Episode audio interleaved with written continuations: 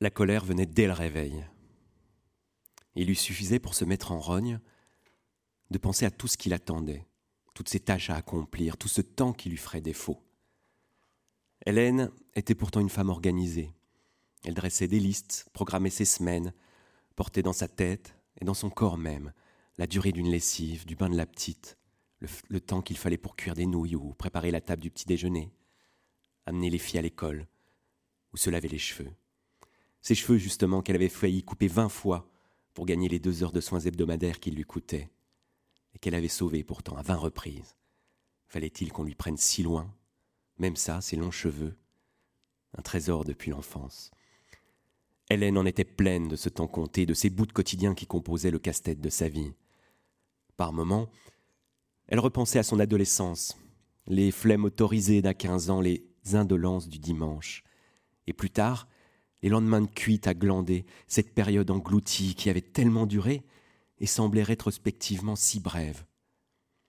Sa mère l'enguirlandait alors parce qu'elle passait des heures à s'étirer dans son lit au lieu de profiter du soleil, du soleil dehors.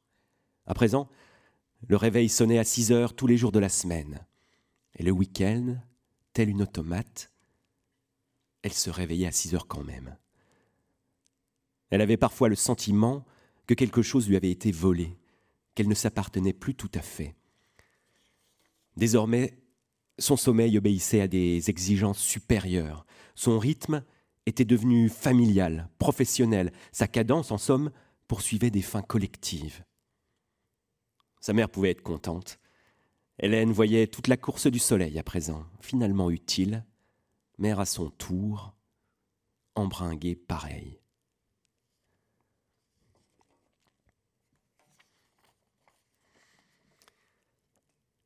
Cornécourt ne payait pas de mine.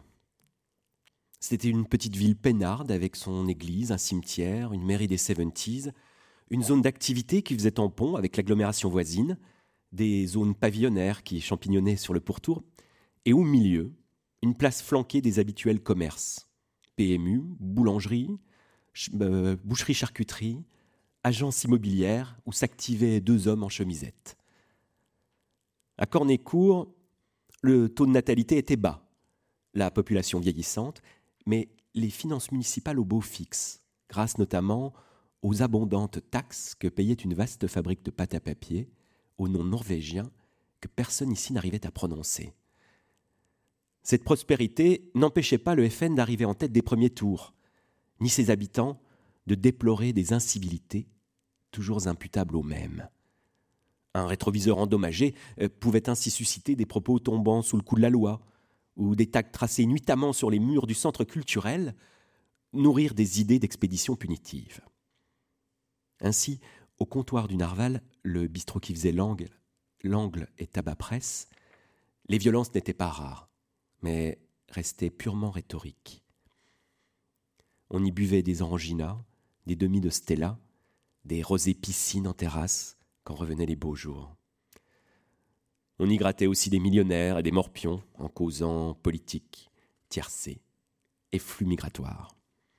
À 17 heures, des peintres aux vêtements blanchis, des entrepreneurs toujours inquiets, des maçons turcs qui de leur vie n'avaient jamais vu une fiche de paix, des gamins formés à l'AFPA toutes proches, venaient boire un verre et se laver des fatigues du jour. Les femmes étaient plus rares, presque toujours accompagnées, en dehors de ces clientèles passagères, quelques ivrognes majestueux ornaient le bar ainsi que des plantes tropicales. Au mur, des photos de Lino Ventura ou Jacques Brel rappelaient la philosophie des lieux.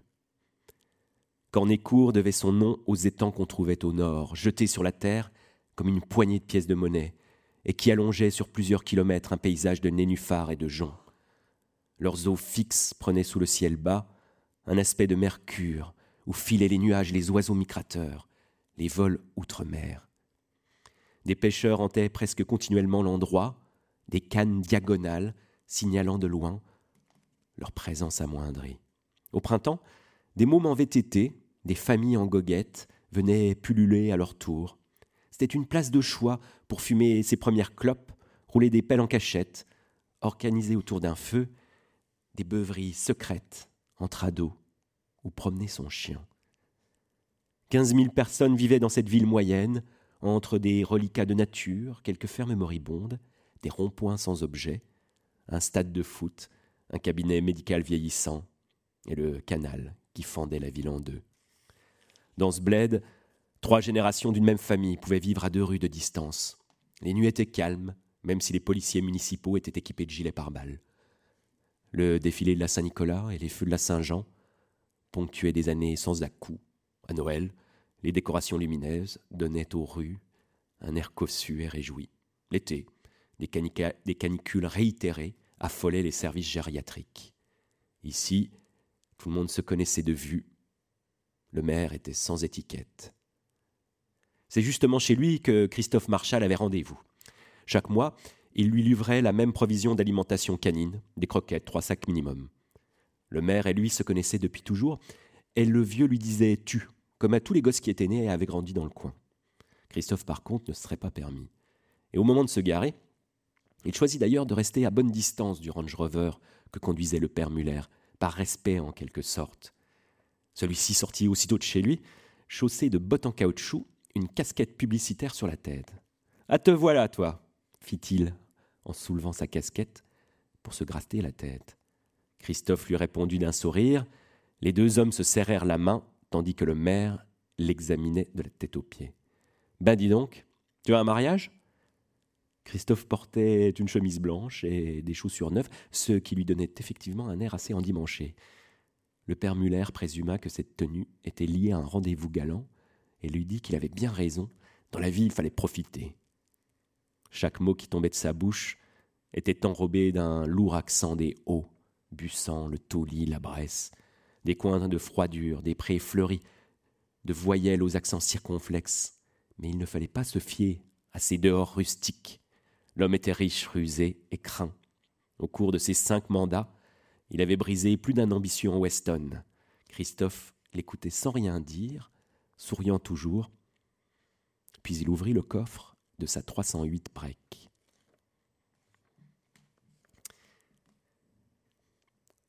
Les premières gouttes s'écrasèrent sur la route, au moment même où Christophe se garait sur le bas-côté. Il tira sur le frein à main, puis regarda le ciel à travers le pare-brise. Alors l'averse sembla s'abattre d'un bloc, noyant tout du paysage. Avant de rappeler son père, Christophe prit le temps de tirer quelques bouffées sur sa clope électronique. Allô, papa? T'as pas essayé de me rappeler? Je suis en train de te rappeler. Bon, je suis allé chercher le petit à l'école tout à l'heure. Qu'est-ce qui s'est passé? Toujours pareil. Des petits cons qui l'emmerdent. Qu'est-ce qu'ils lui ont fait? Je sais pas. Il pleurait dans la bagnole. Ils lui ont tapé dessus? Je sais pas. En tout cas, il veut plus y aller. Tu as pas demandé ce qui s'était passé? Il veut rien dire. Bon, je vais reprendre un rendez-vous avec la maîtresse. Tu es déjà allé, tu vois bien que ça sert à rien. Qu'est-ce que tu veux que je te dise? C'est ton gamin. Si tu fais rien, c'est moi qui m'en occuperai. Dehors, il ne restait aucun détail auquel se raccrocher, que le bruit continu de la pluie sur la carrosserie. Christophe sentit sa paupière droite tressaillir et passa deux doigts sur la minuscule cicatrice qui se trouvait juste sous l'œil. Le petit morceau de lui devenu insensible suite à un mauvais coup. C'en est un surtout, expliqua son père. Un petit con avec des baskets rouges. Si ça continue, je vais l'attraper, il s'en souviendra. Passe-moi Gabriel, s'il te plaît, dit Christophe. Après quelques secondes, il entendit la petite voix grêle qui, disait trop les S. Allô? Salut Doudou, comment ça va? Ça va bien. Et l'école? Ça va. Papy m'a dit que t'avais pleuré Un peu. On t'a embêté? Le petit ne répondit pas, et Christophe se retrouva seul avec le vide de l'habitacle, où roulait l'écho sourd de la pluie. Il tira à nouveau sur l'embout de sa cigarette, fort, que ça brûle. Ça va aller Oui? répondit la petite voix au bout du fil. Bon. Tu me repasses papy? Christophe n'eut pas le temps d'ajouter un mot. Son père avait déjà repris le combiné. Tu rentres tard ce soir Un petit peu, ouais. Vers quelle heure? Vers minuit, je pense. Tu sais, je t'avais dit, j'ai rendez-vous avec sa mère. Qu'est-ce qu'elle veut encore, celle-là? grogna le père. Rien. C'est des détails pour les vacances, des conneries. Bon, Moi, je vais faire des beignets euh, avec de la confiture de myrtille, ça fera du bien au moral. D'accord. J'essaie de rentrer pas trop tard. Bon, bah, bonne soirée. Amuse-toi bien. Tu parles.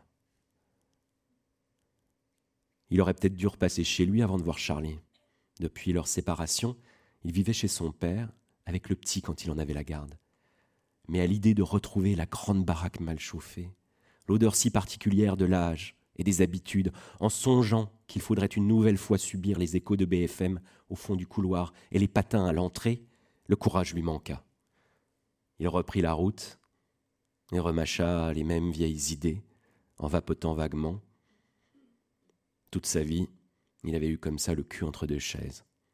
Pour commencer, il avait fallu faire le tampon entre son père et sa mère, puis ça avait été les autres grands dilemmes, le sport ou les études, Charlie ou Charlotte Brassard, et maintenant ça, le froid perpétuel entre son père et la mère du petit, surtout depuis qu'elle avait annoncé son intention de déménager. Jamais je la laisserai faire ça, avait prévenu le père. Christophe revoyait la scène. Le vieux regardait la télé, un programme du câble, avec des bricoleurs qui vous retapaient une baraque de fond en comble pour pas un rond. Il n'avait même pas pris la peine de détourner les yeux de l'écran. Je comprends même pas que tu la laisses dire des trucs pareils. Il fallait les voir, le vieux et le gosse, comme ils s'entendaient. Le soir, quand Gabriel essayait d'échapper à l'heure du coucher, il pouvait toujours compter sur le soutien du grand-père, et il n'était pas rare qu'ils finissent endormis tous les deux sur le canapé. Le petit avec les joues écarlates, et le vieux qui ronflait. Christophe se demandait de quoi son père serait capable, si jamais le gosse venait à partir pour de bon.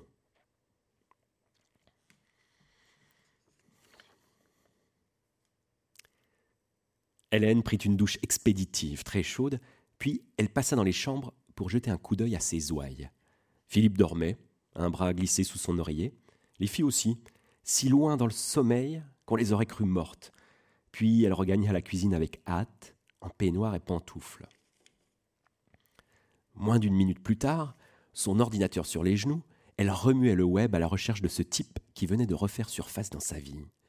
Après avoir saisi son nom dans la barre de recherche, elle le croisa avec des dates, des lieux, d'autres noms, elle n'avait même pas pris le temps de chausser ses lunettes et se tenait courbée, le nez sur son écran qui crépitait de vieux souvenirs.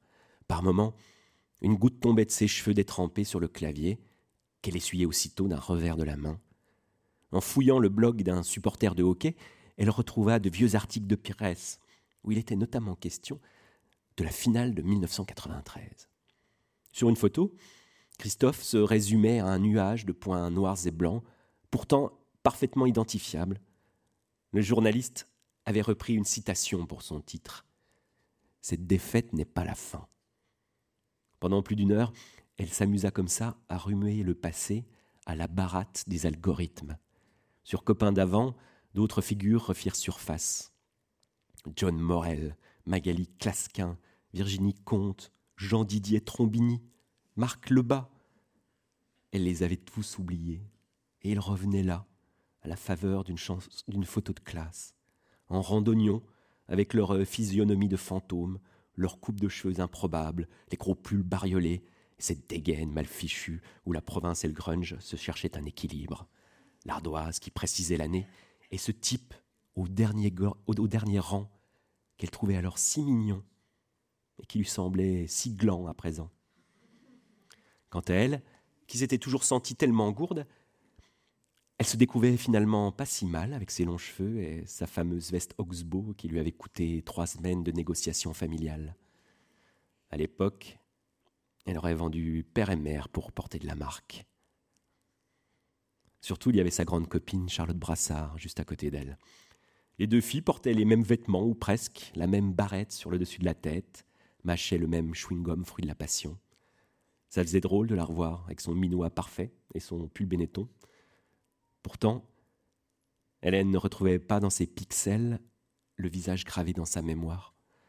Curieusement, c'est la photo qui semblait floue et le souvenir précis. Tout était pourtant là, le décor et la distribution d'un moment de bascule qui n'avait pas fini de compter. Les anciennes copines trahies, la nouvelle meilleure amie et les autres qui formait l'enfer bénin qu'elle avait voulu fuir coûte que coûte. Au fond, cette photo n'était qu'un monument aux morts, un mensonge fixe, le tombeau de ses treize ans.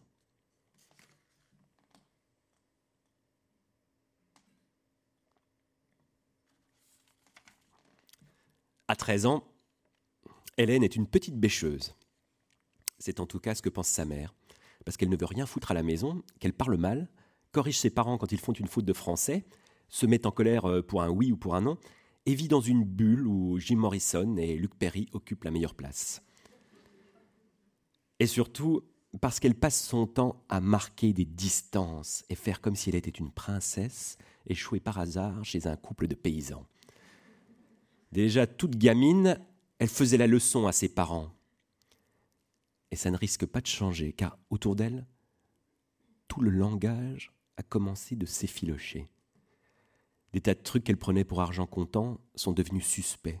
Des gentillesses ont maintenant des airs de manipulation, des candeurs, la révolte.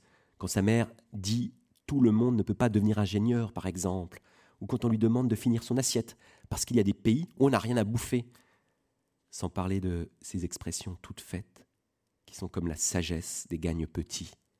Un tien vaut mieux que deux tu l'auras. Il ne faut pas péter plus haut que son cul.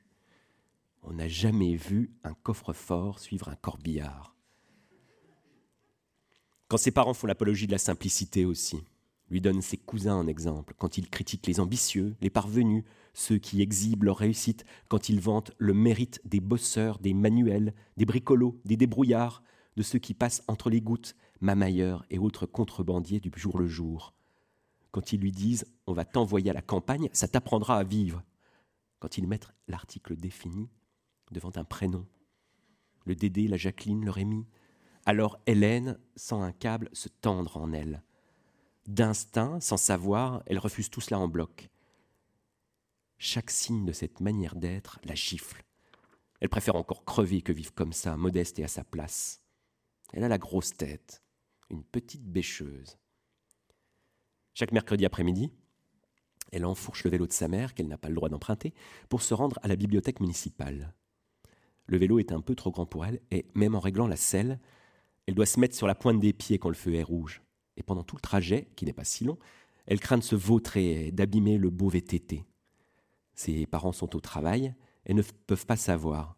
Alors elle quitte le petit pavillon en équilibriste, ses fausses, ses fausses Doc Martens aux pieds, traverse le lotissement, descend la rue Jeanne d'Arc, son énorme sac à dos sur les épaules. Près de la mairie, elle n'oublie pas d'attacher le vélo avec l'antivol bleu, puis se rend dans la minuscule bibliothèque que Cornécourt a constituée de briques et de brocs, à force de dons, et de legs. Une longue femme très jeune, avec un carré et des marinières, qui tient de l'asperge et de la garçonne, lui dit bonjour en l'appelant par son prénom. Hélène répond Bonjour madame. Elle ne connaît pas le nom de cette femme qui a pourtant une immense importance dans son existence. Car la bibliothécaire la laisse fouiner dans les rayons. Elle l'autorise à prendre vingt livres, même si le prêt est limité à dix, et ne lui reproche jamais les retours en retard. Elle lui a même conseillé quelques-uns de ses livres préférés. Mathilda, par exemple.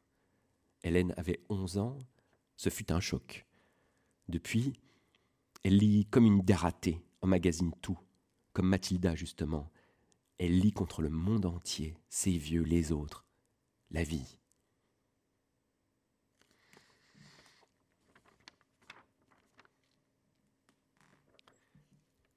Depuis le matin, leurs parents n'ont pas, échangé deux mots. Ça leur arrive, surtout le dimanche. À l'heure qu'il est, euh, leur mère doit se trouver au salon, occupée à éplucher des clémentines devant la télé, tandis que le père bricole dans son garage en écoutant la radio. Plus tard, il ira faire un tour, rendre visite à l'un de ses frangins ou à un copain. Il en reviendra détendu, avec sur lui une forte odeur de tabac brun, et dans la bouche des nouvelles que Sylvie feindra d'écouter en préparant le dîner. Eh ben, fera-t-elle pour conclure? Allez à table. En attendant, elle a mis ses fils dehors parce que pour commencer, elle ne supportait plus leur tapage et qu'ensuite, ça ne peut pas leur faire de mal. Elle leur a dit Vous me rendez zinzin, sortez ou je vais en prendre un pour tuer l'autre. Une fois dans le jardin, Christophe et Julien ont essayé de jouer au foot, mais ils ont vite renoncé. À deux, c'est chiant. et le ballon qui passe tout l'hiver dehors était dégonflé. Ils sont donc là, assis sur le tronc couché que le père a verni pour en faire un banc, les mains dans les poches, de la buée qui leur sort de la bouche. Il faut vraiment ne pas avoir le choix pour traîner dehors par ce temps. Les deux garçons reniflent, regardent les arbres, le cri du sol, le petit étang couvert de glace. C'est moche la nature, quand on a froid et le cœur lourd, surtout au mois de février à Cornécourt. À chaque fois que Julien crache par terre, Christophe crache pareil. Dans quatre ans, il aura 15 ans lui aussi. Il faut s'entraîner, bien sûr. Au-dessus de leur tête, le ciel est d'une blancheur sale et derrière eux se dresse la grande maison interdite où il fait bien chaud. Christophe sent ses yeux se mouiller. Eh, tu vas pas te mettre à chialer J'en ai marre. Julien pousse son petit frère de l'épaule. Allez, on s'en fout, on les emmerde. Christophe fait oui de la tête et serre les lèvres. Bon, dit le grand frère. J'ai une idée. Il s'est levé d'un bond et marche déjà vers le petit étang. Christophe essuie ses yeux dans sa manche, son nez avec le dos de sa main. Il sait bien que Julien pourrait être ailleurs avec ses potes. Il est resté exprès pour lui. Plus loin, Julien aventure déjà son pied droit sur la glace qui a durci voici quelques nuits, sur les eaux du petit étang. On dit l'étang, mais c'est plutôt un grand bassin. Leur père l'a creusé pour décorer le jardin, et au printemps, on y trouve des joncs, des herbes folles, des nénuphars, on y entend même des grenouilles, et des araignées d'eau dessinent des ronds à la surface. Leur père a bien essayé d'y acclimater des truites et une carpe, mais on les a retrouvées deux jours plus tard le ventre en l'air. Quoi qu'il en soit, Christophe n'est pas d'un naturel téméraire, et ça ne lui plaît pas du tout de voir son grand frère tenter le diable comme ça. Arrête C'est bon, laisse-moi faire. Julien avance encore un pas, d'un pas, les bras en croix, comme sur une corde raide. Soudain, la glace craque sous son poids. Arrête gueule encore Christophe en se précipitant. Mais le grand frère ne l'écoute pas. Il poursuit sa progression, et sous ses grosses semelles, à chaque pas, la glace rend le même bruit croustillant et grave. En quelques secondes, il a atteint le point le plus éloigné du bord et se retourne vers son cadet, triomphant, un large sourire aux lèvres. Allez, ramène-toi, dit-il. Il est habillé tout en jean et l'écharpe rouge nouée à son cou tranche sur la nullité du paysage et le ciel albinos.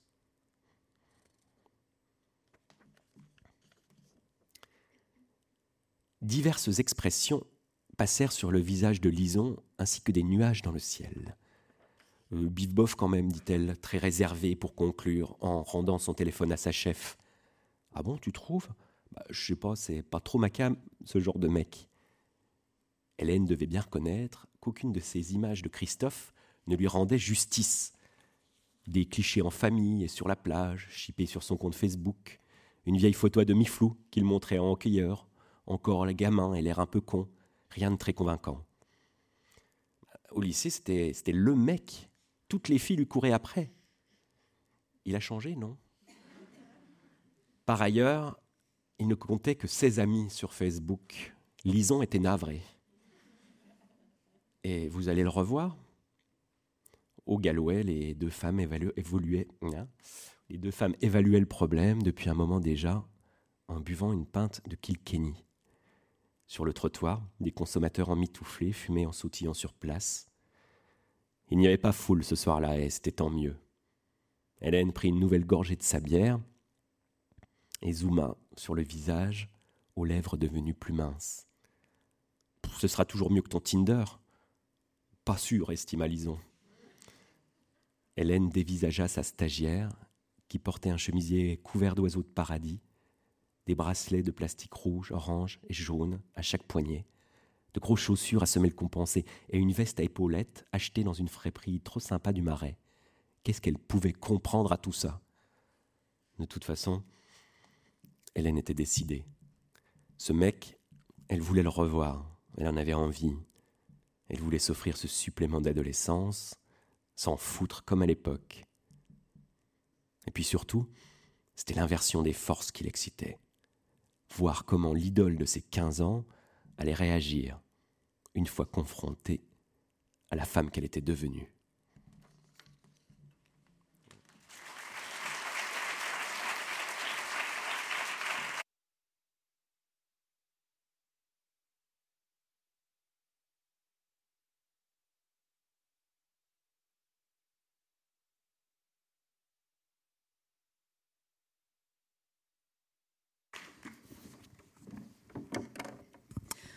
Bonsoir à toutes et à tous et merci d'être aussi nombreux ce soir. Merci Nicolas pour cette lecture.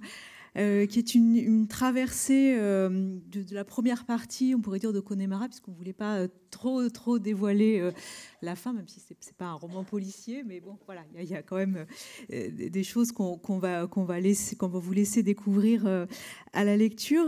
C'est donc votre troisième roman, après Aux animaux la guerre et leurs enfants après eux. Vous avez également publié chez Actes Sud Rose Royale, une novella chez Inuit et au départ est repris chez Babel. oui, j'ai repris en, Babel. Et puis euh, deux albums euh, jeunesse avec, euh, avec Pierre-Henri Gaumont. Alors, on l'a, on l'a un petit peu entendu. Connemara, c'est donc l'histoire d'Hélène et Christophe qui se sont connus à l'adolescence. ils se sont rencontrés dans une petite ville de, de l'est de la France, Cornécourt.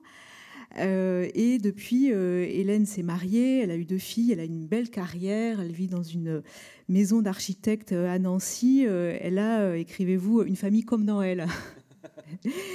Christophe, lui, on pourrait dire qu'il a un, petit peu moins bien réussi. C'est l'ancienne star de, de l'équipe locale de hockey. Il aimerait bien refaire du hockey, mais voilà, c'est un petit peu compliqué. Et puis actuellement, il vit euh, chez, son vieux père euh, et il a son, fils euh, en, garde, en garde partagée. Ils sont au milieu de leur vie et ils vont tenter de s'aimer malgré tout ce qui les sépare, des, des choses assez, assez subtiles, des, des, choses qui sont liées au milieu social peut-être, mais, mais pas seulement. Euh, c'est un roman absolument captivant, je trouve, euh, un, page turner, en fait, on peut, on peut le dire, euh, qui, saisit ces deux personnes, qui, nous parlent de, nous tous, de, nous toutes, qui parlent d'amour, de, paternité, du rapport au travail et aux, classes sociales.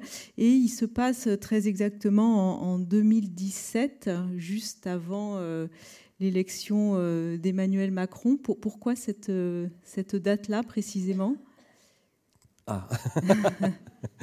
Euh, ah, bah, vous savez, un, roman, ça fourmille de sens qu'on exhibe plus ou moins, qu'on maquille plus ou moins. Ça commence par un titre, par des, petits détails disséminés. Et, comme ce roman, finalement, ça raconte l'histoire de cet homme et de cette femme et qui sont chacun de deux mondes différents, le monde de ceux qui font des belles études et ceux qui n'en font pas, le monde de ceux qui partent et ceux qui restent, euh, de ceux qui performent et de ceux qui lambinent, etc. Euh, ces, deux vies-là, elles me semblaient faire un peu écho à deux France qui s'étaient affrontées euh, très fort en 2017. la France périphérique et la France des grandes villes. Enfin voilà, il y, a toutes sortes de choses comme ça. Et puis, euh, cette élection de, 2017, euh, moi, ça a été un moment euh, un peu pénible pour moi, à vrai dire, parce que il opposait, s'ils sont empoignés, des, des, forces qui, enfin, deux mondes auxquels j'appartiens en fait, c'est-à-dire celui d'où je viens et qui est dans le meilleur des cas abstentionniste, et celui où je suis arrivé et qui pensait que Benoît Hamon allait gagner l'élection présidentielle. Euh, euh, et euh, à la colère des uns répondait le dédain des autres, et puis ce moment Macron de, ni droite ni gauche. Ah oui, alors Quoi? Ben, Peut-être justement le consulting, quoi, le, monde de la gestion. donc voilà, c'était un, endroit pour. Enfin, dans ce roman, il y a tout ça qui s'est joué pour moi. Les, comme Christophe, quand on a le cul entre deux chaises, entre deux mondes comme ça, ces affrontements politiques-là, euh, on ne les vit pas abstraitement en ricanant et en buvant un verre devant sa télé. Moi, ça me, déchirait vraiment. On est tout le temps dans, la situation à la fois de l'avocat du diable et, à se sentir injurié. Euh, euh, la ligne de détestation, elle, vous traverse physiquement. c'était, ça m'a rendu un peu cinglé. Et le roman m'a m'a permis de, rejouer ça et, de pas de le mettre en scène, mais de, raconter ce qui se passait dans, dans ce monde-là, ce moment-là. Hmm. Est-ce, qu'au fond, euh, cette chanson de Michel Sardou, Les lacs du Connemara, qui, donne son titre au livre, elle, symbolise cette, société clivée? Parce que c'est une chanson qu'on a tous en tête. En même temps, elle est un peu connotée, euh, enfin en tout cas le chanteur qui la chante est un peu connoté politiquement. Est-ce que ça raconte ça? Bah si, quand même. Euh, alors oui, euh, euh, j'avoue que j'étais pas parti en me disant je vais mettre une chanson de droite en couverture, ça, parce que je vais faire un roman politique, c'était pas ça l'idée. Mais c'était encore une fois de dire, voilà, comme Christophe et Hélène, ils ont des choses en commun, ils viennent de la même ville, ils se ressemblent comme les parents d'ailleurs d'Hélène ressemblent aux, parents de sa copine qui est petite bourgeoise. Il y a du commun, voilà. Et comme, cette chanson, elle nous est commune, tout le monde la connaît, qu'il la déteste ou qu'il s'en délecte, c'est partagé. Et, malgré cela, j'allais dire en même temps, et je me suis repris. Euh, euh, malgré cela, euh, dans cette chanson passent déjà des lignes de fracture parce que c'est la fameuse chanson qui, qui clôt toutes les fêtes de HEC, donc le monde d'Hélène, qu'il écoute sans doute avec un euh, de manière un peu euh, second degré, narquoise. Et puis, euh, c'est aussi une chanson épique des fêtes populaires. Voilà. Donc, c'est un des signes qui raconte ça, ce titre. Et puis, après le Goncourt, quand même, mettre les lacs du Connemara en couverture, il y avait un côté ben, je ne vous laisse pas le choix. il va falloir faire avec cette affaire-là. et vous trouverez ça vulgaire, et tant mieux.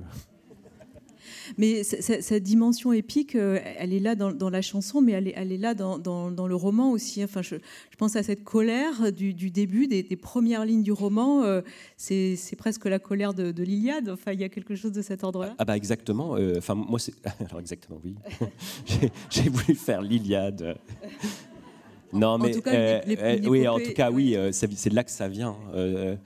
enfin, effectivement, euh, moi je suis pas quand même un idéologue euh, ni un planificateur. Hein, je fais pas des romans à thèse. Et ce qui était premier, c'est le personnage d'Hélène. Elle se lève un matin. Elle sait déjà que la journée est trop chargée. Euh, elle écoute la matinale, elle prépare le petit déjeuner, elle fume une cigarette. Il faut qu'elle vérifie son agenda, qu'elle s'occupe des petites, etc. Il y a ça et ça. Elle est en colère parce que c'est trop, c'est trop. Et son temps lui a été dérobé. Et c'est vrai quand j'ai un écho. Euh, c'est vrai qu'en l'écrivant, il y avait cette idée de d'inscrire ce roman dans une, littérature un peu enragée, pas engagée, mais enragée. Et il est possible que la littérature, occidentale commence là, avec le mot colère, chante la colère euh, d'Achille, c'est le premier vers de l'Iliade. Donc c'était un peu, euh, comment, une manière d'ancrer le roman, de lui trouver son, son carburant aussi. Quand on, quand on, lit cette première phrase, on sait que ça ne va pas être un, roman euh, de réconciliation avec la vie ni de célébration du monde du travail. Mais, mais c'est votre moteur, la, colère, euh, pour ce livre-là, mais pour, pour les autres aussi? Oh bah quand même beaucoup, oui. J'ai l'impression. oui, oui, oui. Il y, a, plein de choses qui me qui m'irritent euh, beaucoup. Il y a puis des colères aussi. Alors il y a des colères politiques euh, qu'on éprouve quotidiennement en regardant des débats, mais pas que. Il y a aussi la colère de voir euh, les corps de, ceux que vous aimez se désagréger, euh, la colère de, enfin voilà, ce que vous fait la vie. tout ça, ça suscite quand même. C'est une foire d'empoigne quand même l'existence. on, se dit putain, mais pourquoi? Et euh, tout ça, ça, ça, nourrit effectivement des affects qui sont pas forcément euh, toujours très nobles, mais qui servent, qui sont des carburants puissants avec une force forte charge explosive. Est-ce qu'il existe une, parenté entre Hélène et Christophe et euh, les personnages de, leurs enfants après eux? Donc 20 ans séparent les, deux romans à peu près. Euh, notamment pour, le personnage d'Hélène, j'ai eu le sentiment que dans leurs enfants après eux, elle était un peu au fond du tableau. Euh, est-ce que c'est -ce le cas? Bah, bah, oui, oui. Bah, D'ailleurs, elle s'appelle comme la mère d'Anthony. et il y avait un peu cette idée. Ah, J'entends l'écho c'est un, je sais pas, c'est un peu difficile de se concentrer. Euh, il y avait cette idée de reprendre ce personnage de, femme euh, qui est euh, entre 40 et 50 ans, qui a toute une partie de sa vie qui est accomplie et qui souhaite faire autre chose, qui en a, qui en a ras-le-bol. mais peut-être qu'Hélène, dans ce personnage d'Hélène, se joue aussi autre chose. C'est les, personnages de Vanessa, Steph, ces jeunes filles qui arrivaient à, à s'arracher de leur milieu par la réussite scolaire. On m'a renvoyé beaucoup pendant les rencontres que j'ai faites euh, après le, prix, euh, au sujet de leurs enfants après eux, au fait que les, personnages auraient eu des vies ratées, euh, que c'était triste, sombre. Et puis j'étais pas d'accord parce que déjà, même quand on, reste dans la vallée où on est né, on n'a pas forcément une vie qui vaut pas le coup. Et puis ensuite qu'il y avait ces personnages de Steph et de Vanessa qui réussissaient à partir. Et j'avais envie de, de, poursuivre ça, de voir si c'était vraiment tant une réussite que ça aussi. Si c'était pas un programme imposé, euh, qu'on réplique comme ça un peu automatiquement, sans savoir si c'est vraiment ce qu'on doit faire pour avoir des vies qui sont, qui sont dignes d'être vécues. Oui, parce qu'en effet, cette vie, euh, comme dans Elle, c'est une jolie vitrine, mais ça, ça ne suffit pas. Euh, au, début du, livre, Hélène ressent quelque chose qui se lézarde en elle. C'est mm. pas grand-chose, mais c'est énorme. C'est un, un, gouffre, en fait. Bah oui, parce qu'elle a quand même fait beaucoup, beaucoup d'efforts pour arriver à cette existence-là. Euh, elle a travaillé dur à l'école, elle s'est donné du mal, elle a été compétitive, elle a, elle, a, elle a, coché une à une toutes les cases, etc. Et puis, euh, au milieu de sa vie, peut-être parce que justement, elle arrive au milieu et que, grosso modo, euh, bah, c'est un cap, un cap quand même. Elle, elle, sent ouais, une lézarde, elle se dit, mais est-ce que c'est vraiment, est-ce que c'était mon désir? Est-ce que je ne me suis pas confermé au désir de l'époque plutôt qu'au mien? Est-ce que je n'ai pas accompli une existence qui n'est pas la mienne? Ça m'est déjà arrivé de me réveiller et de me dire mais j'habite la vie d'un autre. Et c'est pas cool. Hein. Et, Christophe, comment vous l'avez conçu ce personnage? Est-ce que lui aussi était, était au, fond du tableau dans Leurs enfants après eux? Bah, Il ressemble un petit peu à Anthony quand même, mais euh, je ne sais pas comment je l'ai conçu. Euh, avec euh, oui, un personnage, ça se tricote avec plein de choses. Euh, euh, en tout cas, je sais, en 2018-2019, je suis retourné beaucoup voir du hockey dans ma ville natale, à Épinal. Et alors, pour des problèmes de, de, gestion hasardeuse, ils avaient dû vendre tous les bons joueurs et rappeler les anciens. Donc, ils étaient en Détroit et j'avais des potes de 40 ans qui jouaient et, euh, qui, avait euh, rempilé au pied levé quoi. Et je trouvais ça je trouvais ça que c'était une et puis qui gagnait des matchs en plus.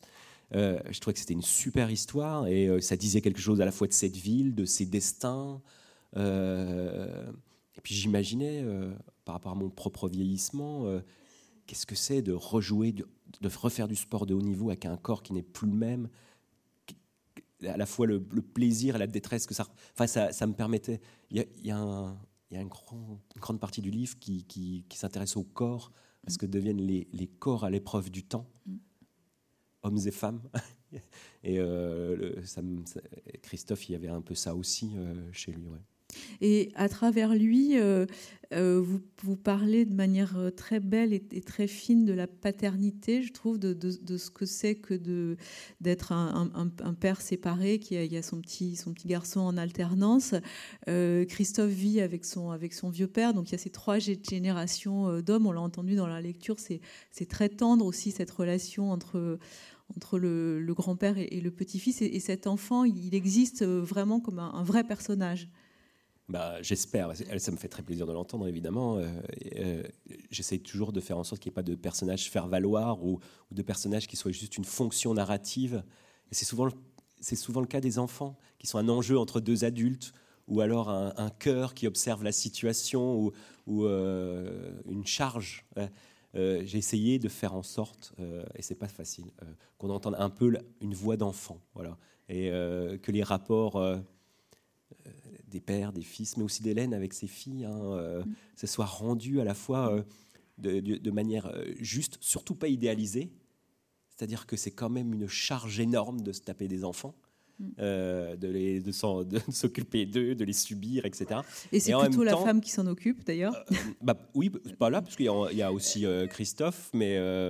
mais, mais dans, dans, le couple d'Hélène, en tout cas. Ah oui, oui, oui. oui il y, a eu un arbitrage tacite entre elle et son mec, c'est qu'elle fait tout en fait. Euh, Et que son travail à lui. je sais que ça relève largement de la science-fiction, que ce genre de choses n'existe pas dans la vraie vie, mais ça m'intéressait de le traiter néanmoins. et, son travail à lui est, plus important que, son job à elle, alors qu'elle a Naturellement. un, poste euh, important. Euh, comment avez-vous travaillé la, construction? Parce qu'on l'a entendu, donc on, est au présent, et puis il y a, des retours dans, le passé des personnages, des retours dans leur adolescence, et, ça n'est pas, pas une construction qui, suit la, chronologie. Enfin, la, chronologie est, est bousculée. Pourquoi? Bah, c'est venu un peu chemin faisant. Euh, assez vite, euh, j'avais besoin de raconter le, leur passé pour qu'on comprenne ce qui se rejouait avec eux et, ce que eux rejouent avec leur adolescence. Et ce qui n'est pas vraiment de la nostalgie, c'est autre chose. Elle qui a gagné en puissance, elle veut rejouer une partie pour la gagner cette fois. Et lui, quelque part, euh, c'est un dernier, un baroud d'honneur un peu. Euh, mais chacun joue quelque chose de différent. Et puis assez rapidement, cette construction qui alterne donc le présent du récit 2016-2017 et puis euh, toute leur jeunesse, de 13 à 25 ans en fait. Euh, l'idée, ça a été de rendre sensible d'une manière un peu fine ce que c'est que le passage du temps. C'est pour ça que le, mon sentiment du temps qui passe, on va dire et les, les parties qui concernent la jeunesse sont rédigées au présent, parce que ça donne le sentiment d'un temps très ouvert, des possibilités, où il n'y a pas de casserole encore. Mm. Euh, et puis le, temps des adultes, qui n'est pas inférieur, qui n'est pas désespérant du tout, mais qui est quand même chargé déjà d'une autre épaisseur, et rédigé au passé, parce qu'il est lourd de souvenirs, de défaites et de réalisations. Euh, et c'est un temps aussi qui, se projette dans un avenir qui n'est plus le même, qui est forcément plus borné. les voies des possibles restent importantes, mais ce sont euh, étrécies malgré tout. Et alors, dans cette confrontation, cette juxtaposition des, du passé et du présent, des sentiments différents qu'on a du temps selon qu'on est très jeune ou plus vieux, euh, j'essayais de rendre le sentiment qu'on peut avoir à, à la fin d'un repas de famille, euh, quand euh, votre grand-mère sort les albums, et puis qu'elle vous elle sort les photos, puis vous voyez euh, les corps, les visages de vos grands-parents, de vos parents, la, la tapisserie euh, des années 70, sideuse, euh, les coupes de l'époque. Et dans cette confrontation-là, il y a vraiment un sentiment très fort de qu'est-ce que le temps qui a passé. Et moi, c'est ce que j'essaye de, rendre. Mais vous arrivez aussi très bien à, montrer, notamment pour le personnage d'Hélène, comment on, s'éloigne de, sa famille, de ses parents par, des, toutes petites choses. Enfin, ce, câble qui se tend en elle euh, quand elle entend certaines expressions. Euh, voilà, c'est le signe qu'elle est en train de, passer de, l'autre côté. Enfin, socialement, en tout cas, elle est en train de franchir un, franchir un cap. Oui, oui, oui il, y a, toute cette histoire d'Hélène, effectivement, qui, change de monde. Euh, qui est vue de son point de vue, c'est-à-dire dans la, comment, la, détection des signes, on pourrait dire c'est presque une enquête, c'est-à-dire qu'elle voit les signes chez ses parents qui mm. signalent un milieu, puis elle voit chez sa copine qui est plus favorisée qu'elle d'autres signes mm. et auxquels elle aspire. Mm. Et ce faisant, elle aspire aussi à un mode de vie autre. Mais euh, c'est aussi ce, voyage de transfuge, si on veut. Euh, il est vu aussi du point de vue des parents. Il y a sa mère aussi qui la regarde en train de. et elle se dit, euh, bah voilà, on, lui donne la force de partir. Et comme pour Hélène, c'est ambivalent le sentiment qu'elle a, pour la mère aussi. Euh, enfin voilà, c'est tout ça, comme, comment, comment les gens vivent. Mm. Oui, il y, a notamment des, scènes qui se passent pendant, les vacances. Alors évidemment, euh, si on va, en vacances à la Grande Motte ou sur l'île de Ré, c'est très connoté socialement, puisqu'à un moment, elle, va aller chez les parents de sa, grande copine euh, Charlotte sur, l'île de Ré. Mais ces scènes-là sont, importantes non seulement pour, ces histoires sociales, mais, il y a aussi une scène moi qui, m'a beaucoup marqué, c'est les scènes entre Hélène et, le père de Charlotte. Et, là, on, sent qu'en tant que jeune femme, elle, ressent le, danger en fait. Elle, ressent la, menace peut-être d'être une proie. Enfin, il y a quelque chose de cet ordre-là. Euh, oui. Alors, il y a tout le roman, puisqu'il dépeint leur euh, jeunesse, euh, montre pour chacun d'entre eux, Christophe comme Hélène, ce que c'est grandir en fait. Et il y a un moment, Hélène, où elle sent que dans le regard des hommes, quelque chose s'est passé. Et c'est un sentiment de, puissance et de terreur. Voilà. Et euh, ça, se joue effectivement avec le, père de sa copine, où c'est une, euh, une scène presque. Enfin, non, il ne faut pas exagérer, mais. Euh, oui, enfin, il y a une tension, elle a peur, et en même temps, ça l'excite aussi de, de, cette puissance possible. Il y avait ça déjà dans le précédent où Steph, elle racontait le, le, meilleur pote de son, de son père qui la regardait et elle en parlait avec sa copine. C'est des, choses que les femmes connaissent bien et dont elles parlent aux gens qui écoutent. Quoi. Mais vous, parliez tout à l'heure de, euh, de, revivre son adolescence avec des cartes en main euh, différentes. Euh, est-ce que c'est aussi entre Hélène et Christophe une, inversion du, rapport de force, puisque euh, quand ils étaient adolescents, euh, elle était plutôt une adolescente terne, la, bonne copine de, celle qui séduisait les garçons. Lui, au contraire, était euh, celui que toutes les filles voulaient avoir. Et puis là, à la quarantaine, le rapport de force s'est inversé. Bah, exactement, oui. Et c'est ça qui l'a fait jouir. Et c'est c'est pour ça qu'elle, en revenant revenant chez elle, elle revient un peu dans son passé aussi. Et c'est un peu retour vers le futur. Elle décide de remettre une pièce dans, la machine pour rejouer cette scène-là, mais alors en situation de puissance. Et ce qui est intéressant dans ce roman, enfin, non. Euh, ce, qui m'intéressait dans ce roman, euh, excusez-moi, ça se déroulait bien, c'est dommage. Euh, c'est que il y a plein de rapports de force différents qui sont évoqués tout le temps et qui se croisent. C'est-à-dire que Hélène, elle exerce euh, une autorité euh, sur sa stagiaire, mais elle-même subit euh, des rapports de force avec les mecs dans sa boîte. Mais elle, témoigne aussi un certain mépris pour Christophe, qui l'attire, qui lui plaît, mais qu'elle considère un peu comme un raté, etc. Et donc ça, ne cesse pas de se croiser comme ça, des, rapports de force, des antagonismes différents, des rapports de domination, si on veut, qui sont tournants selon les moments, selon là où on est, selon à qui on s'adresse. Oui, il y, a, par exemple euh, cette histoire de, costume où euh, lui veut porter un costume qu'il juge pas mal pour, pour un mariage. Et, là, on, sent euh, le, fossé qui les sépare, parce qu'évidemment, ce costume, elle le trouve affreux, elle, elle va le relooker, ce qui est au fond très humiliant. Bah, Christophe, il appartient à cette catégorie de personnes qui pensent que ça sert à rien de mettre 1000 balles pour un vêtement qu'on met qu'une fois. Euh, Hélène, elle, elle pense que tout plutôt que d'avoir l'air d'un plouc. C'est deux mondes qui, s'affrontent. Alors effectivement, et tout le temps, elle essaye de le tirer comme ça vers elle. Et il le, le, il le vit comme une humiliation. Oui, alors c'est jamais dit comme ça, mais euh, oui, elle exerce une certaine violence sur lui. Mais il y, a quand même cette, au, milieu de tout ça, il y a quand même cet, îlot euh, qui est euh, l'hôtel Kyriade euh, où, il se retrouve. Alors c'est pas très glamour l'hôtel Kyriade. Ah, dit comme ça, non, mais. mais c'est quand même une espèce d'îlot en dehors de tout, de tout ça.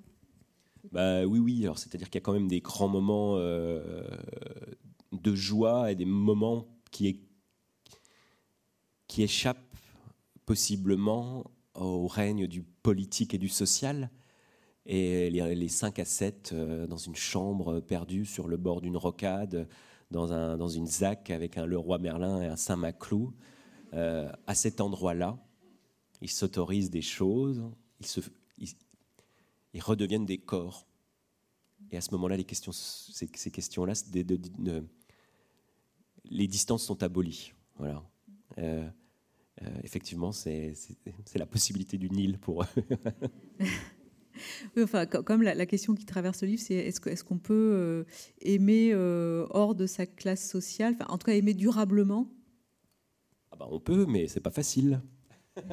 C'est-à-dire que, euh, oui, enfin, le livre d'ailleurs propose pas vraiment de réponse, il, tente une histoire.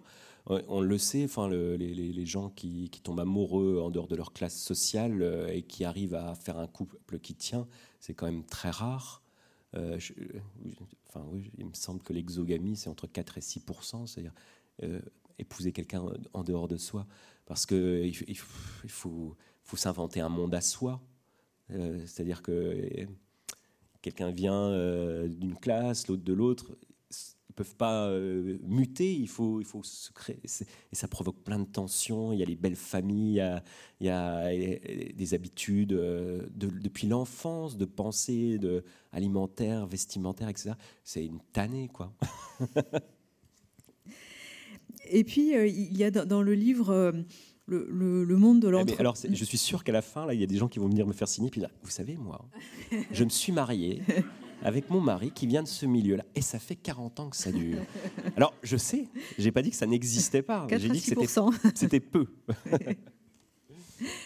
Euh, il y a aussi dans, le livre euh, le, monde de l'entreprise, euh, avec, tous ces codes, encore une fois, toutes ces, hiérarchies moi, ce qui, ce qui m'a frappé, en fait, je me suis demandé pendant tout le livre, au fond, mais qu'est-ce qu'elle fait, Hélène? C'est quoi son, c'est quoi son travail? C'est cette espèce de, métier un peu, un peu flou du consulting. Enfin, on ne sait, pas très bien. Euh, dans, les années 90, on parlait beaucoup d'Arthur Andersen, ce genre de cabinet. Enfin, ça m'a fait penser à ça. Mais oui, oui, c'est ça. Bah, euh, elle vend de la matière grise, donc euh, c'est pas très tangible comme ça. Après, vous pouvez le, comment dire le, décliner sous diverses espèces en slide, PowerPoint. Euh, en tableau Excel, en, en, en recostrate des recommandations stratégiques. Euh, voilà, euh, mais, ce qu'elle vend, c'est du conseil, c'est-à-dire c'est de la matière grise. mais ce qui m'intéresse là, c'est que c'est un, un, c'est de décrire le plus précisément possible et avec une vision un peu satirique, mais pas que, un certain esprit de notre époque. C'est-à-dire qu'est-ce que c'est que cette idéologie managériale qui se vit comme apolitique, comme une expertise, un rapport euh, brut au monde, c'est-à-dire c'est les chiffres qui parlent, c'est comme ça, ni droite ni gauche, c'est comme ça, ça, gère.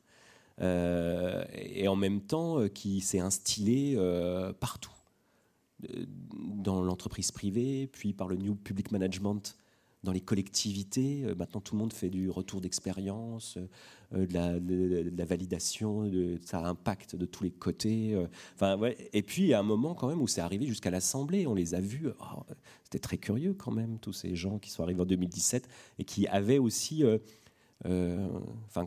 quand les palais de la République commencent à ressembler à des conseils d'administration ou à des codires. Quoi. Donc tout ça, moi, ça m'intéressait beaucoup de le traiter parce que je l'ai vu énormément dans plein d'entreprises où j'ai bossé, quand je couvrais des plans sociaux ou des, des, des, comités d'entreprise. Euh, et euh, c'est presque devenu une idéologie dominante et qui ne se sait pas idéologique. C'est ça aussi qui est passionnant. Donc euh, il y a tout un travail là-dessus et la littérature, ce qui est chouette, c'est qu'elle qu'elle permet d'en rire, de, de retourner sa force contre, les, contre, la, contre la force des raisonnements sérieux euh, qui règnent sur nos existences. Il y a plein de gens toute la journée qui subissent ça, hein, c'est leur quotidien. Mm. C'est quand même chiant. Écrire pour euh, rendre des coups, c'est ce que vous dites souvent? Ah bah oui, oui, oui bien sûr, oui, oui. Ah bah on se venge de tout. Hein. Mm. C'est-à-dire, euh, oui, moi je, du temps, du, temps qui passe, des, gens que vous avez aimés en sens unique. Euh, il faut qu'ils payent aussi.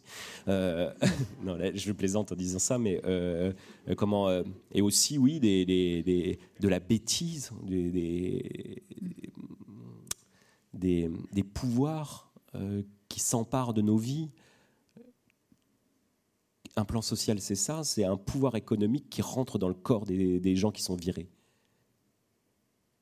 c'est pas uniquement professionnel, ça va dans les corps, dans les mm. têtes. Dans Et d'ailleurs, dans, le roman, il y a un moment comme ça où on voit les, les, euh, les, les consignes qui ruissellent. Les consignes, elles, ruissellent, ça, ça marche. Euh, et on, voit que ça part vraiment de tout en haut, d'un codir par exemple, et puis euh, par des objectifs, par des, des mémos, des, comment ça, ça rentre dans la vie des gens, dans leur agenda, dans leur tête, dans leur langue même. Et après, les, les, gens rentrent chez eux, ils, sont, ils portent ça et, ils disent à leur, à leur fils euh, euh, Le bac, c'est un enjeu pour toi. Euh, donc ils sont pris. c'est vraiment des, une idéologie, c'est des cas de possession. Mais à, l'origine, ce, ce monde-là, ce, que vous observiez dans, le monde de l'entreprise, c'est ça qui vous a donné envie d'écrire? Oui, oui. Et puis, alors, non, j'ai toujours eu envie d'écrire, mais d'écrire là-dessus, sur le, fonctionnement du monde du travail. Ouais, ouais, Oui, et puis ce qui me rendait fou quand, quand on est pris là-dedans, c'est qu'on n'a rien à répliquer. Mm. Parce que c'est comme ça. Mm. Voilà. Euh, je vais passer une heure de ma journée sur sept à faire du reporting, c'est-à-dire à faire du travail sur mon travail. Vous êtes sûr? Oui, oui, on est sûr. Euh, vous voyez, il y a toutes des, logiques folles comme ça. et ben, la littérature, elle permet de décrire ça, et en décrivant, d'établir un rapport de force. Ouais, ouais je crois c'est c'est un bras de fer contre la réalité qui se joue là. Euh, ouais, je les ai vus beaucoup, beaucoup intervenir, euh, les, gens qui font ça. Dans, le roman, euh, c'est pas uniquement à charge, hein, d'ailleurs. Mm. Il y a une description qui est à la fois ironique, mais aussi où on voit les. Enfin, c'est un business qui produit des effets, effectivement, qui consiste souvent à diminuer les coûts et à, et à accentuer l'efficacité, etc. Et, je, ne fais pas que m'en moquer, j'essaye de, le, leur raconter, quoi. Mm. Puis il y a mille manières de faire ce métier-là aussi, il faut, le dire. Mm. Il y, a ce personnage euh, très intéressant qu'on a entendu euh, un, tout petit peu dans, la lecture, c'est Lison, le personnage de, de, la stagiaire euh, d'Hélène. Donc elle, c'est plutôt une petite bourgeoise parisienne qui, est, qui arrive là parce qu'elle a, vaguement suivi sa mère. Quel est, quel est le, statut de ce personnage? Enfin, Pourquoi ce personnage-là? Il était temps qu'on s'empare des stagiaires. bah, mais oui, c'est vrai que moi j'ai beaucoup travaillé dans des open space différents, etc. Puis à chaque fois, on avait ces, ces mômes de 18, 20 ans qui arrivaient, qui, qui n'en foutaient pas une rame et, qui ne, et que ça ne dérangeait pas du mm. tout, qui avaient une aisance beaucoup plus grande que moi, alors qu'ils étaient arrivés la veille. Euh, pour qui, alors j'exagère bien sûr, mais, mais la génération euh, Z ou les digital natives comme ça, mm. il y, y, a un gap, quoi. On, mm. on le sent et j'avais envie de raconter ça. Euh, qui sont à la fois je m'en et, euh, très politisés, euh, qui ont un rapport aussi au, sentiment et au sexe qui est beaucoup médiatisé par, les, par le digital, puisqu'ils sont nés dedans, etc. Et c'est un type de personnage qui m'intéressait. Un peu, vous savez, comme, quand on a lu Millennium au début et qu'on a vu Lisbeth Salander, on s'est dit, ah putain, elle, on l'avait jamais vue nulle part j'avais un peu envie de ça. Quoi. Alors, je ne sais pas si, si on l'a jamais vu nulle part, lisons, mais c'est ça que j'avais envie de dire du monde d'aujourd'hui. Et puis, elle, euh, elle sert de détonateur dans la vie d'Hélène, mm. parce qu'elle lui renvoie tout ce qu'elle n'est pas ou n'est plus. Mm. C'est-à-dire qu'elle ne sera jamais une vraie bourgeoise, puisqu'elle n'y est mm. pas née. Lisons, elle a les codes euh, incorporés. Et puis, euh, elle, est très jeune. Et Hélène l'est de moins en moins. Et ça lui ça lui renvoie un, truc aussi euh, douloureux et, euh, et ça déclenche quelque chose chez, elle. Oui, elle, voit tout, tout, le temps qu'il reste à Lison et, qu'elle n'a plus. Ouais. Je ne sais plus comment elle le formule exactement. Est-ce que, est que, vous avez une, méthode de travail qui, qui, serait la même à, chaque livre ou est-ce que c'est différent à chaque fois? euh, Bah oui, oui. alors ça s'affine à mesure, mais euh, bah, je me force parce que souvent j'ai pas envie. Euh, donc euh, je me discipline et j'écris tous les jours, disons de 8h à 13h, 1000 mots. Ça, c'est pour la, première presse, si vous voulez, pour produire le, premier état du manuscrit. Parce que c'est dur, que c'est pas bon, donc c'est décourageant, que j'ai pas spécialement d'idées, parce que j'ai pas beaucoup d'imagination. Donc il faut produire du texte pour que les personnages se mettent à exister, que l'histoire se déplie, euh, tout ça. Et alors ça dure, ça dure. Puis au bout d'un moment, on a quand même un, on a raconté une histoire. Et donc là, je réécris tout. Euh, et euh, bah voilà ce qui est arrivé à la page 250. Peut-être qu'il faut un peu l'anticiper à la page 110 ou des choses comme ça. Vous voyez, ça, se construit un peu comme ça.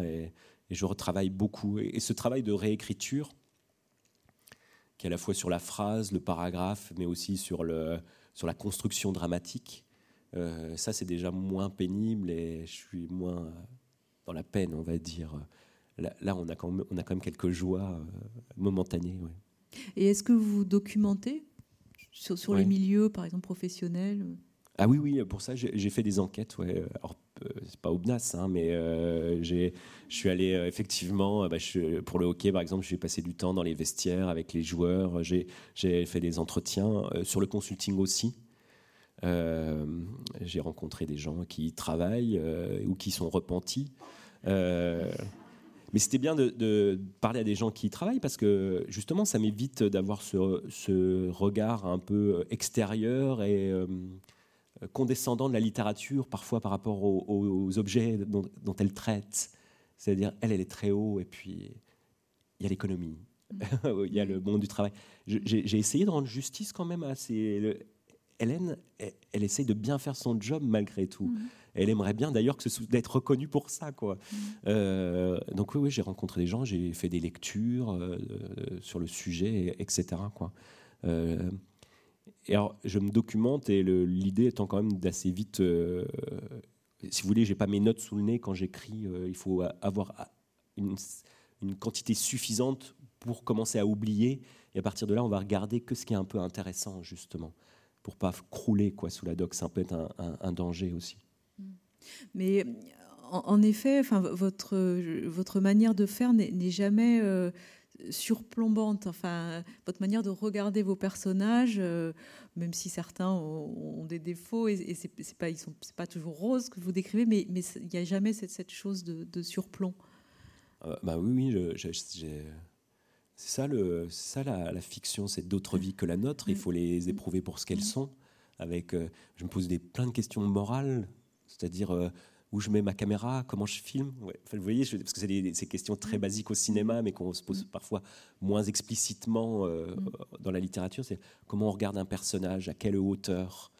Est-ce que parfois je, monte un peu plus haut et puis je, commence à analyser ou à dire des choses générales ou faire des brosser une grande scène, etc. Mais, mais il, faut que ce soit fait, euh, oui, avec l'empathie, quoi. C'est ça le job. Mm. Et vous vous méfiez des, généralités, des, montées en généralité bah, J'aimerais bien parfois les, éviter, mais euh, j'y arrive pas en fait. Moi, je voudrais faire des romans où il n'y ait, pas d'analyse du tout, où on fasse exister et que, et que ça donne à penser uniquement mais il y a toujours un moment où je me fais plaisir et que je commence à où j'interviens. Euh, et, euh, alors moi j'aime vraiment beaucoup Flaubert. Voilà, lui il disait qu'il voulait s'effacer de son œuvre, ce qui est vraiment totalement faux. Il est là tout le temps, euh, au détour d'un adverbe, d'une montée en généralité, d'un truc. On le sent très très puissamment, quoi.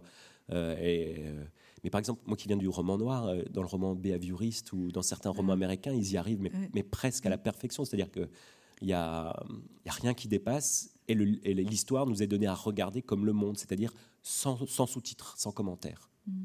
C'est un fantasme. Mm. Mais vous, vous, parliez de Flaubert à l'instant. Euh, tout à l'heure, en vous entendant lire euh, le, passage sur, euh, sur Cornécourt, je me, je me suis dit, bah, on, pourrait être dans Flaubert ou, dans Balzac, mais peut-être plus dans Flaubert, en effet. Ah bah, L'arrivée dans la petite ville, je ne sais plus comment elle s'appelle, de comment euh, où vit Madame Bovary, c'est un peu ça, quoi. Ça fait prétentieux de dire ça, mais on arrive et puis on décrit et euh, on, montre le, fonctionnement d'un monde. Moi, j'adore ça, de, faire ça. Mm. Ah bah oui, moi, c'est des, des, des, références très importantes. Beaucoup moins Zola, auquel on me compare souvent et que j'ai pas tant lu que ça. Et puis quand même les, Américains, beaucoup. Le roman noir américain? Roman noir américain, puis aussi la littérature du, du Sud, qui, s'intéresse aussi à des gens modestes, euh, avec euh, une grande attention au fonctionnement social, et en même temps, par moments, des choses qui transcendent un peu ça. Il y a un appel vers autre chose, et je pense quand même, mm, dans, mes livres, il n'y a, pas que du social et du politique, il y a autre chose aussi, si on écoute bien. Ben, oui, il y, a, autre chose, et, justement, enfin, vous arrivez à, saisir euh, des choses extrêmement fine de, nos vies. Enfin, je ne sais pas comment le, dire autrement. Merci. Ben, euh, oui, j'essaye de rendre. Euh, oui, moi non plus, je sais pas comment dire ça. Euh, j'essaye de. Des choses qu'on, j'imagine qu'on partage tous sur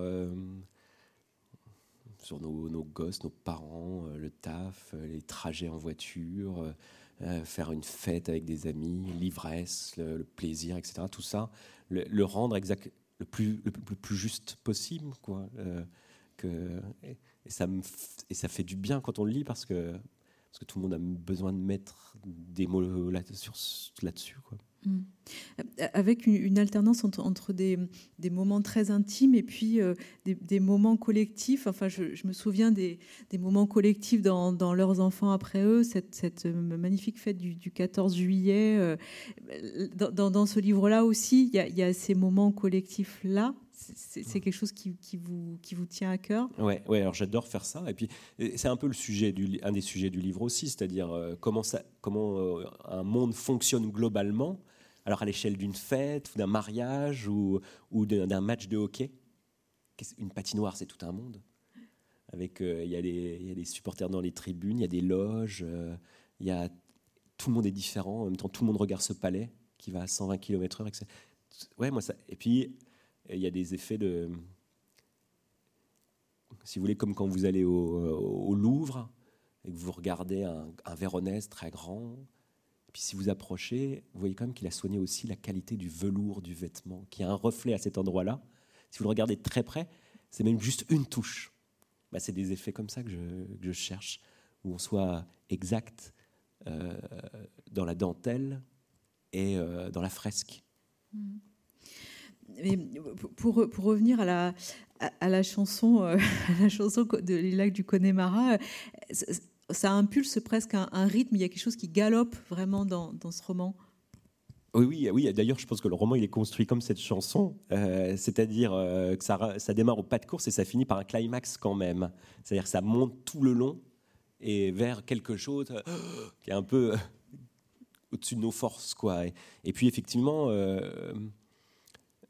j'avais envie, comme dans le précédent, de, de faire que ça ait un petit caractère épique que ça raconte des vies euh, de euh, voilà de, des vies de rien, de pavillons, de de, de, bled, de, petites villes, de, quotidien, et qu'en même temps, il me semble que nos vies quotidiennes ont un caractère épique en fait, que chacun euh, dans sa brioche dorée ou dans son open space où qu'il soit, sa vie n'est pas moins intéressante que celle d'un seigneur ou, ou d'un dieu.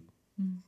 Et, cette histoire euh, est, tendue vers ce, grand événement collectif qui, est, qui est l'élection. Euh, alors, on, s'arrête juste avant sans, trop en dire, mais il y a la catastrophe qui, qui, gronde, enfin, qui, qui, est là en. Oui, euh, catastrophe, ça aurait pu être pire encore, hein, mais, en tout cas, qui m'intéressait, c'était de montrer euh, les forces, les puissances, euh, presque euh, comment dire, tectoniques qui sont à l'œuvre dans la société à ce moment-là. Comment les mondes ne se comprennent pas du tout. Comment chacun a ses intérêts. Et en même, temps, de quelle manière tout ça est fait quand même avec un peu de légèreté, d'humour. Ce matin, j'ai encore lu un article et c'était titré comme ça Ces candidats, de toute façon, ils ne méritent pas que je gâche une journée pour eux. C'est comme ça que les gens le vivent euh, il faut pouvoir le raconter euh, aussi. Euh, et, et puis aussi, le, comment. Ben voilà, il y avait tout un travail sur les cabinets de consulting. Qu'est-ce que c'est la, France marxiste quoi? Comment ce truc-là, d'un coup, s'est dressé de manière un peu sidérante Et puis, à, quoi ça faisait, à quoi ça s'opposait aussi c'est-à-dire que la France de Christophe et celle d'Hélène, c'est deux mondes quand même qui, qui s'affrontent. Oui, parce que quand même l'extrême droite, elle est là euh, dans, le roman. Oui, mais euh, comment dire, euh, presque.